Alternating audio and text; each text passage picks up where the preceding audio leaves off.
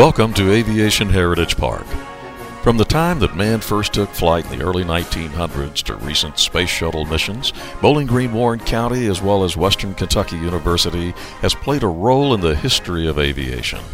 One of the first pilots to fly in combat claimed ties to Bowling Green, as did a World War I flying ace, a pioneer flight instructor, a Vietnam War hero, commanders of the famed Air Force Thunderbirds and the Navy Blue Angels, and the mission commander for Space Shuttle Atlantis.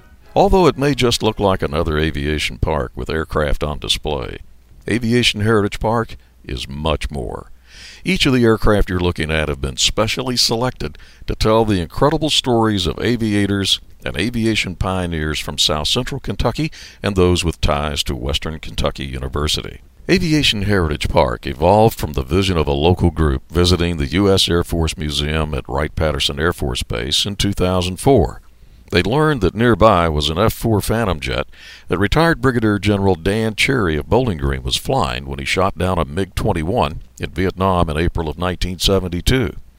Since few knew of the MiG kill, and other aviation heroes from the region were also unknown, and the stories would soon be lost if they were not preserved and told in some way, the idea to develop a park complete with aircraft to tell those stories was born. Aviation Heritage Park was formed as a non-profit corporation in 2005.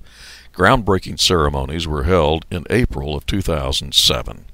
Each year, the park has grown to include new exhibits and now incorporates a memorial brick plaza, enabling anyone to recognize individuals and become part of the park history. You can learn more about Aviation Heritage Park on our website, aviationheritagepark.com. Aviation Heritage Park is a charitable, nonprofit 501c organization and relies on support from individuals like you and corporations. Your assistance through contributions of your time or financial assistance will be greatly appreciated. Stay tuned to hear the individual stories and facts about each of the aircraft on display.